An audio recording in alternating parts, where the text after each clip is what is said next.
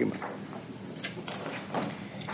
Case number 21-2417, Western Missouri, Joseph Mobley versus St. Luke's Health System.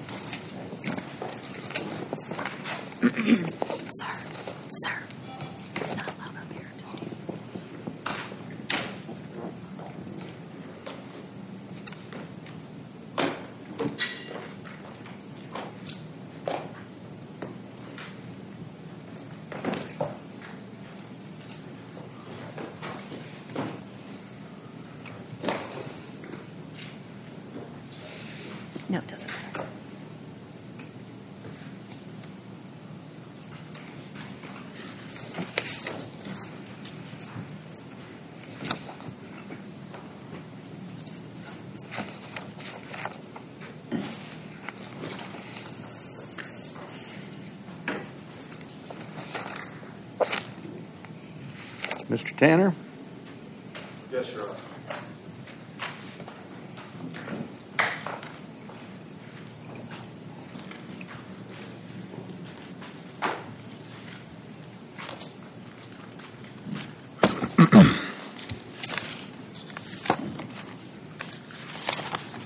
May it please the court. Counsel? My name is Henry Tanner, and I represent Joseph Mobley uh, for his disability discrimination claims against St. Luke's Health System. The Western District of Missouri granted summary judgment in favor of St. Luke's, and we appeal to this court for a reversal of that order. Mr. Mobley is a 39 year old man who was diagnosed with multiple sclerosis in 2016. At that time, he worked as a supervisor in the St. Luke's Patient Access Department, handling insurance matters. The MS started as a meniscus tear that did not heal properly, then developed into a limp, then came the walker, and now the wheelchair. This occurred over the course of two years. St. Luke's management observed most of Mr. Mobley's loss of his mobility, watching him struggle to navigate the office, holding onto walls. They never initiated a conversation to help him. When Mr. Mobley finally realized he needed to ask for help, they told him no. From there, they only hindered him. They never helped him. The issue before the court today is whether there exists a genuine issue of material fact regarding Mr. Mobley's failure to accommodate claim and his disability discrimination claim. I will address this issue first by discussing the errors of the district court. Can I ask you a question, sir? Um, in in your discussion of the failure to accommodate claim, you uh, in your briefing rely entirely on authority either from other circuits or from the Missouri courts, which I understand is relevant certainly for the Missouri state law claims. Do you have any Eighth Circuit case that's similar to this case, where the court has found that in a uh, dialogue like the one that Mr. Mobley engaged in with his employers at St. Luke's, that that was a failure to accommodate? That's a great question, Your Honor. Uh, no, we do not have an Eighth Circuit case with similar circumstances to Mr. Mobley. Uh, we hope this would be the case. And so this is an issue of first impression with these Well, I was- circumstances. I was going to ask, coming it the other way, how do you distinguish uh, Evans and um, Lane? Yes, Your Honor. I- More than just no a circuit law in your favor, it seems to me you've got to distinguish. Well, those facts are inapposite. Uh, I, I believe the Lane case uh, addressed a, a, federal clerk, a, a judge's clerk, who needed to be in the office. Here, Mr. Mobley did not need to be in the office every day. In fact, he Well, that's- telecommuted. That's, that's the issue. That is the issue. And that's the problem with this case. The problem is he already telecommuted. Everyone telecommuted. He did not need to be in the office to do his job. Now, now wait, counsel, you just stated what I, contrary to what I thought was undisputed. First, first of all, everybody got one one day off. Second of all, some of the people he supervised who were not performing well were required were required to work in the office, not remotely. Is that not undisputed? No, that, that is disputed. Most people got more than two days off each week. I'm talking about the, the there's there's a statement that the, the, the that there were non-performing employees superv- among the 15 to 20 that that um, Mr. Mobley supervised who Right. were required because of their performance problems to be at the office regularly. Is that is that wrong or disputed? That's not wrong, but it's immaterial. It's immaterial Well, but, but because it's contrary to what you said were the facts. Well, maybe I misunderstood the question, but it's immaterial because Mr. Mobley did not need to be in the office to do his job. The material prong is whether or not it's an essential function of Mr. Mobley's job to be in the office every day and supervise those individual employees who may or may not be there working. That's not the case. But he wasn't required to be there every day. Exactly. And, and I was going to, the question I was going to ask you is, uh, what does the record show as to how many times Mr. Mobley worked at the office during a flare-up? During a flare up, the record is silent on that occasion. It's Don't- my understanding. Don't you think that was part of the burden in resisting summary judgment on the accommodation issue? Judge, I believe that part of the burden was to show that Mr. Mobley worked at the office and at home, both during flare ups and not, successfully. And, and so we showed that. Uh, when he had a flare up, that wasn't a part of the record. I don't think Mr. Mobley was taking notes of when he had flare ups and was at the office.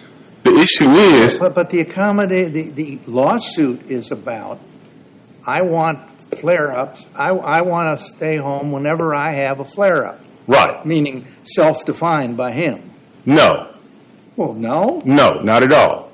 that, I, That's wrong. The doctor, his doctor, yeah, his doctor actually testified during depositions and said, you know what? Mr. Mobley has a flare up for one or maybe two days, and it doesn't occur every week. well, wait.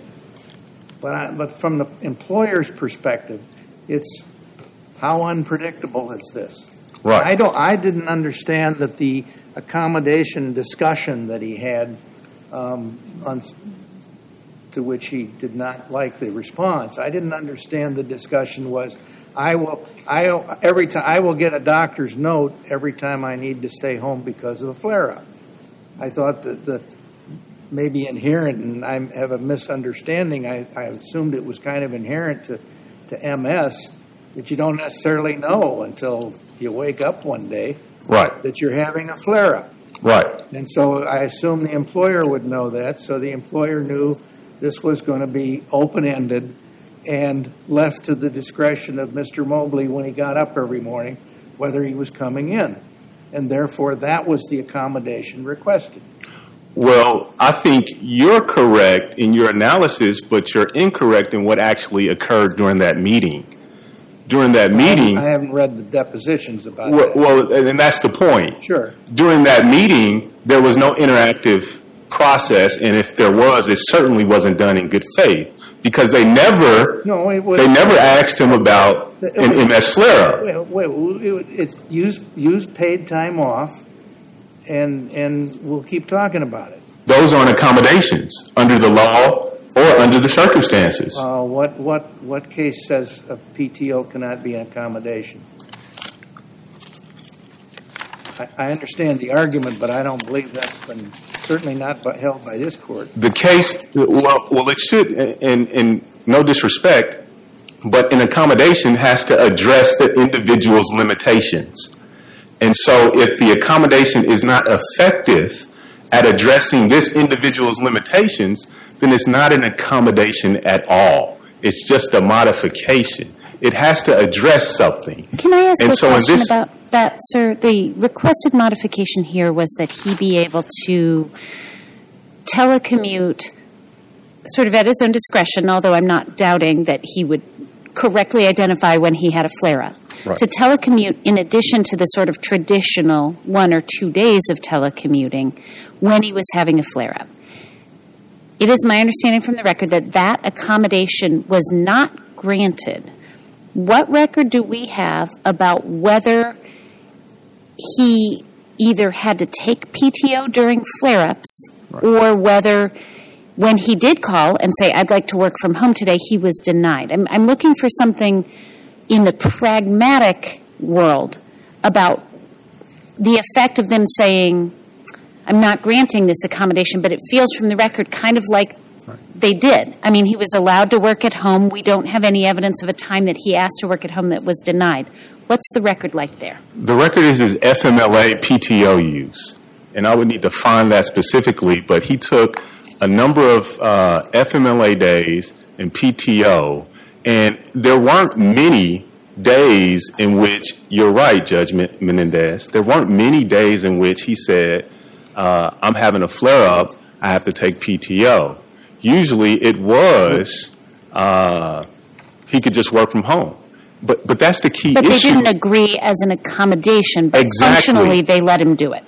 Sometimes. But the purpose, and, and, and what Judge Loken said, the effect was you need to take time off. His doctors said, don't take time off. You need to work if you have MS. You should work if you're willing to work. And so that proposed accommodation isn't accommodation at all because it contradicts medical advice. It contradicts the individual's limitation and it harms him. He has to lose money. Everybody else can take off, excuse me, everybody else can telecommute for medical reasons, including him. But for his disability, which they are ostracizing, If, if the doctor says you need to work, and that may well be very sound, it, the doctor doesn't control, you have, you have to be allowed to work at this job. That's He- not the doctor's, within the doctor's uh, purview or, uh, um, You're, you're exactly right, Judge Loken. I'll make two points. Jessica Lillard, the decision maker, certainly isn't the doctor. Uh, St. Luke's and the lawyers for St. Luke's certainly aren't the doctors to say, hey, if you're feeling like you're a little tired, why don't you just stay home? They're doing that in their own opinion. They're not doing that for business reasons. And, and here's why he could have performed this job and telecommuted. He did it, telecommuted while his condition flared. He did it for 15 months while he was disabled. He's coming, he can't walk at work. He's still working. He's still telecommuting. He's still handling all of the business that he needs to handle. okay, so this, this comes down to the assertion uh, that PTO and L- FMLA leave are not lawful accommodations. They're not lawful accommodations. Because he, he, he got that, he kept working, uh, it worked out until he said, I'm, I'm tired of this, I'm going somewhere else. I want to request an accommodation. And that's when they said no. But, well, he, he defined that the accommodation has to be my way. No, he didn't. No, he didn't. He just he just asked for a flare up. And you know what they did? They didn't say what their concerns were with his request. They never communicated that. It's an interactive process. They have to they have to communicate with them. They never communicated. They never said, "Hey, we got a problem with with your flare ups." They didn't say any of that. I, I thought after the meeting at which they say it ended not at this time. and Yeah. Your position is it was a no. Yeah. But the record, I thought, was that he never, he never revisited the issue with me. That's not the record, and I have that citation right here. Let me address what the court missed in his record. Excuse me. Uh, the district court correctly points out the legal stand- standard that it must be that the evidence must be in light of the favorable non-moving party, uh, but he doesn't follow that standard. Absent, the court omits the first request that plaintiff asked Lillard for assistance because he was struggling at work. The court simply says he asked to telecommute. There's not even a hint that he's asking to telecommute for his disability. This is material because it should have triggered St. Luke's duty to engage in an interactive process. This is Mobley Appendix 423, paragraph 3. It's in the summary judgment opposition. Now, I'm talking the about court- December 2017. I'm getting there. Then the court overlooks, that was December 2017. Then the court overlooks, this is the same time, that St. Luke's rejects Mobley's request to telecommute for his disability and the decision maker gives a reason different from which that the court makes his ruling. That's not even in the judge's order. He doesn't even consider Mobley's version of events or what happens. Specifically, Lillard told Mobley that he could not telecommute as an accommodation because it would be unfair to his coworker and ask for medical documentation. Mobley at 438. Then the court agrees with St. Luke's that Mobley never followed up to ask for an accommodation a third time. They agree with St. Luke's. However, Mobley submitted to the court that he pleaded with Lillard that she reconsider her decision, and the answer was simply no. Mobley's evidence is nowhere in the order. And that's cited at Mobley at 441 and 441 425. is, I'm sorry, 441 and 425 Yeah. are the places where he a- asks her for, re- asks Lillard for Opposition. Ye- reconsideration. Yes, Your Honor. None of Mobley's versions, Mobley's version of events didn't appear in the judge's order. He just adopted St. Luke's argument. That was it. Uh, I'd like to save some time for rebuttal if I can. I think I have 10 seconds. Thank you. Thank you.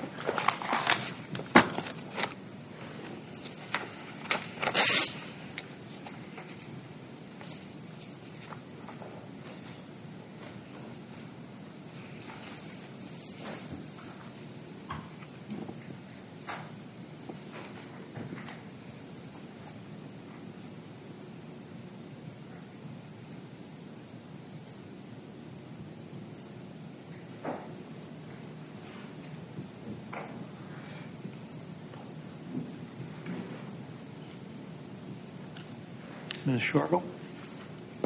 May it please the court.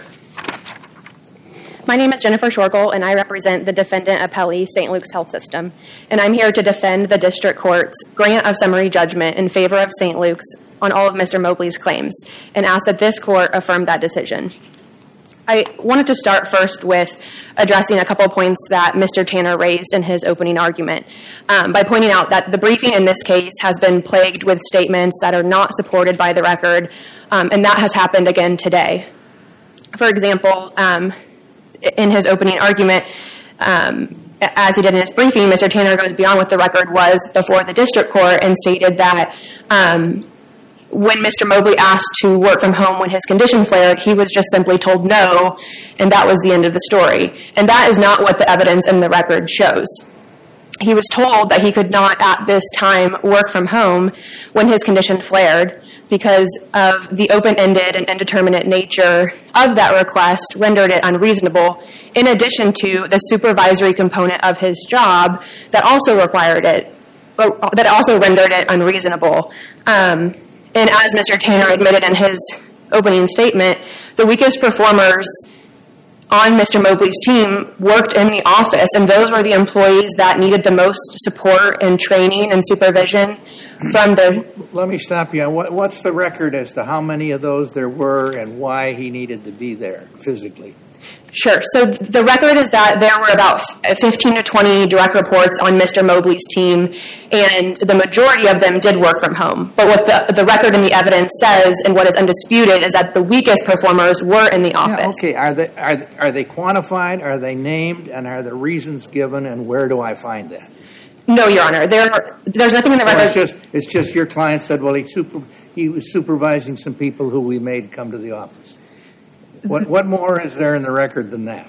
The evidence in the record is that, um, well, one, and Mr. Mobley admits that, uh, that the job responsibilities as a supervisor required his ma- managing and training his team.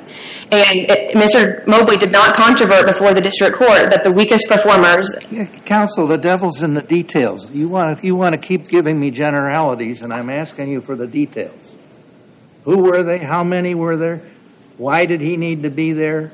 Who testified to that? What documentary evidence supports it?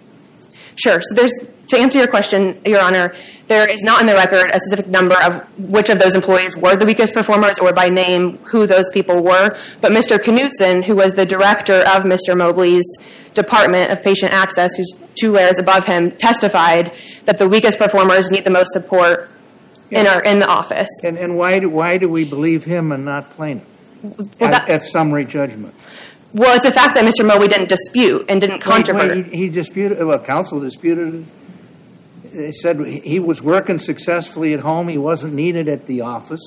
Implicitly, the people he was supervising, whether they were whether they were in the office or not, he was continuing to successfully supervise.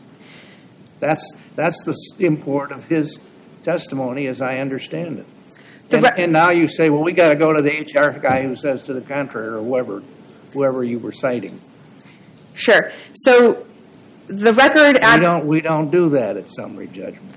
right the, the the record at the district court level and the undisputed facts at that at before the district court are that the weakest performers worked in the office, and Mr. Mobley did not dispute that fact before the district court. Does the record also show that during the 15 months that he was functionally having this accommodation, he was supervi- he he was effectively supervising those weakest performers who were in the office? That was one of the periods of time that he received a 4 out of 5 on his review, right? Correct. He did receive positive performance reviews, and he was allowed to work from home one day per week as a supervisor. But during the 15 months that opposing counsel described, where he functionally received this accommodation um, of working at home during flare ups, did he also receive that four out of five evaluation for supervising the people despite their presence at the office?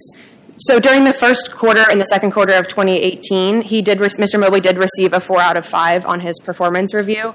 Um, I, I don't think that the record has anything about whether the performance review commented in terms of um, how effectively he supervised his staff during that period of time, but he did receive a positive performance review um, during. Oh, I'm sorry, I interrupted you. Go ahead. It's okay. During that time, I was going to finish. Okay, myself. I was going to ask for another record clarification. Um, can you help me understand how many times? So it's my understanding that your position of the accommodation denial is not that no flexibility was offered, but that there was a denial as to kind of the open ended, whenever you have a flare up, you can work at home issue. And it, it's my understanding from your briefing that it's your position that sometimes he was still allowed to work at home, work, not take PTO at home during a flare up. Is that right? That's correct. So he, in response to his request to work from home whenever his condition flared, um, the evidence in the record shows that he was told he could not do that at this time um, because that was unreasonable for the reasons I've discussed earlier about the supervisory component and it, um, it being open ended. But in, instead, what he was told was that you can continue to work from home on your one day per week as scheduled, and if the need arises for you to work from home beyond that, then you need to communicate with and engage in a dialogue with your manager so that she can determine on a case by case basis whether it was reasonable for Mr. Mobley to work from home on that particular day. And if it wasn't reasonable for him to work from home on that particular day, then he was encouraged to use paid time off. And what does the record show about how that actually worked? How often or if? Sure. So the record shows that, uh, just to clarify, on the PTO portion, On either. How often was he calling and asking for that extra couple of days and having them granted versus being. What does the record show about how that worked? The record shows that he continued to ask Miss Lillard um, whether he could work from home beyond that as the need arose, and she would say yes, except for one day. And between March of 2018, when the accommodation meeting took place, and August 2018, when Mr. Mobley resigned for another job, he the record shows that he took 13 days of paid time off. Um, and what Mr. Mobley testified what is in the record is when he was asked um, is it fair to say that there were days in those six months that you needed to take leave because you could not work at all, whether from home, if that would have been reasonable, or either in the office? And his response was, there were days when, yes, sir, I felt bad enough that I should not, I shouldn't have worked at home or in the office. So the record is that one day he asked for flexibility working from home and it was denied. Do we know how many days he asked for flexibility working from home that were granted between the meeting in March and the uh, August resignation? So what the record shows is that other than that one day, she approved it. Um, Other, for, for a number, how many, how many times? You said other than that one day, she approved it. the record doesn't have a specific days of how many days specifically between the March and the August 2018 timeframe when he asked to work from home more than his one day, but the, what the record does show is that he continued to work from home on his one day, and then when he asked to work more than that one day, Ms. Lillard said yes, except for that one time.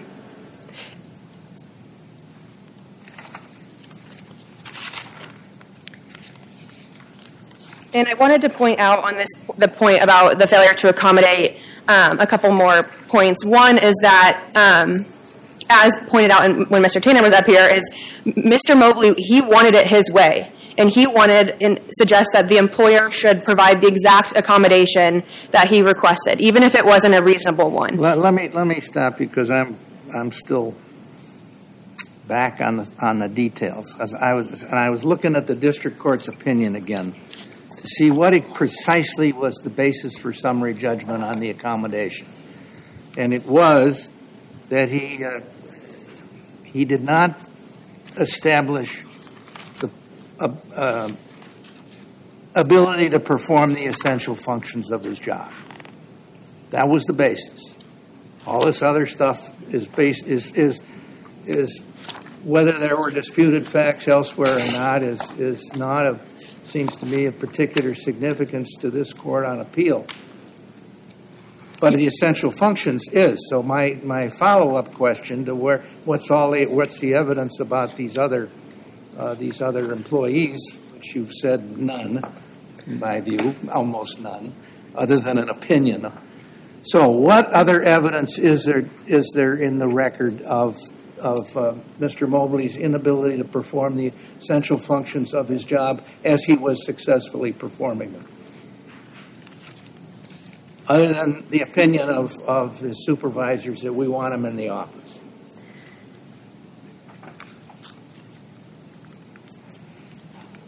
So the evidence in the record is is the undisputed testimony from Mr. Knudsen, which is the director of the department, who said that the weakest performers, and that isn't a fact that Mr. Mobley dis- disputed at the summary judgment level. er, He what? court. He what?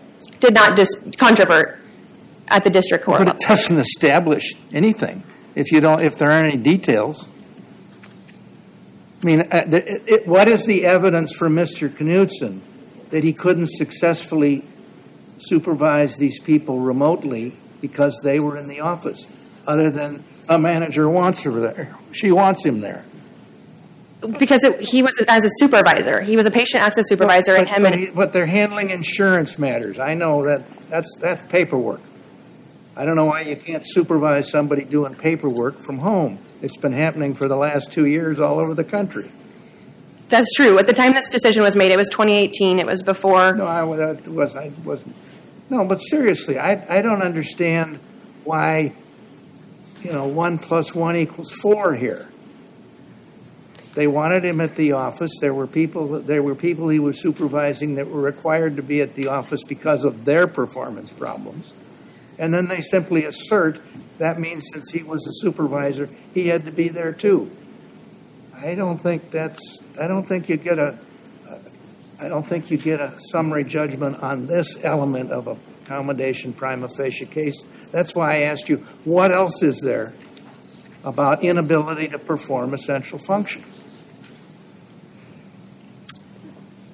the, the, the main essential function that he was unable to perform by working from home is the supervisory component of his job, which is what the district court also. Okay, and who do I read about how the why the per, why it was essential to to supervise? I mean, it's essential functions. It's not functions. This is a serious component of of an accommodation. I mean, it's it's how it's it's actually, you know, it's like the prima facie case under Title VII. It's not supposed to be a huge hurdle. And so we're supposed to take the opinion of a supervisor that, well, since he's supervising and they have to be there, so that he, he's not he's he's not performing an essential function if he's not there. Well, I'm sorry, but I need something. I need an answer to why.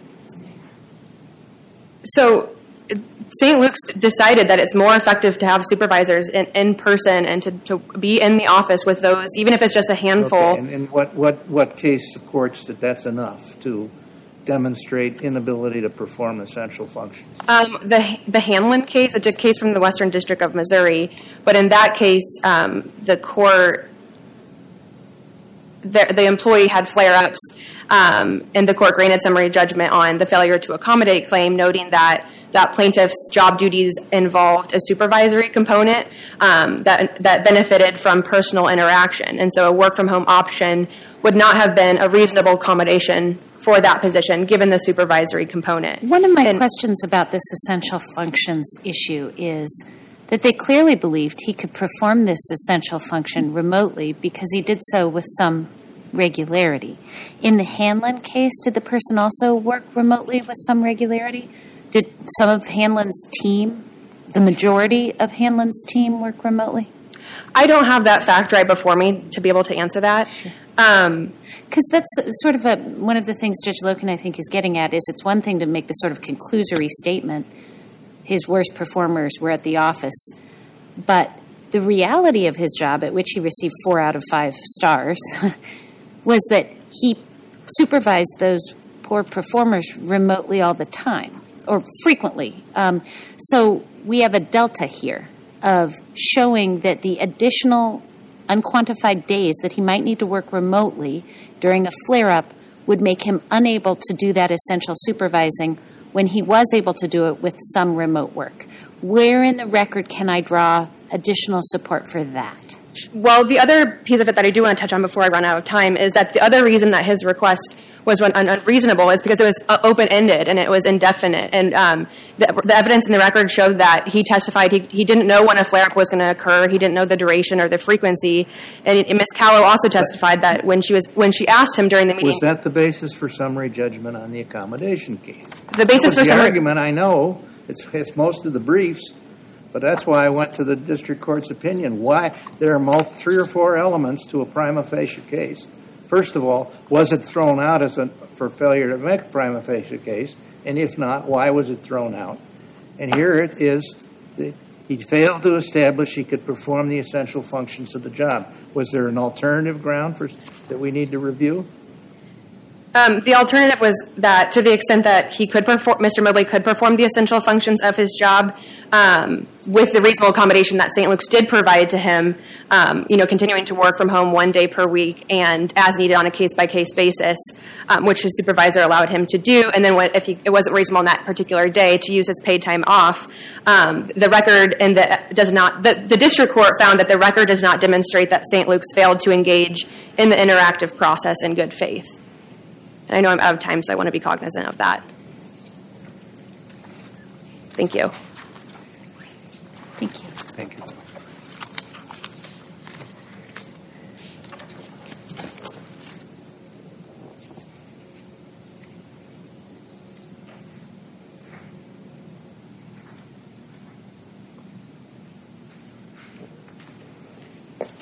Rebuttal, I'll, I'll give you a minute.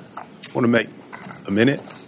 Thank you, Your Honor. Better than 13 seconds. I appreciate it. Three quick points. The main issue here that's underlying all of this is St. Luke's engaged Mr. Mobley in bad faith. They didn't communicate with him. They didn't communicate their concerns, and the HR director admitted that. She said, "Well, if Jessica Lillard, the decision maker, had concerns about his condition, she should have sought clarifying information from his physician." That's nowhere in the judge's order. He didn't consider that fact.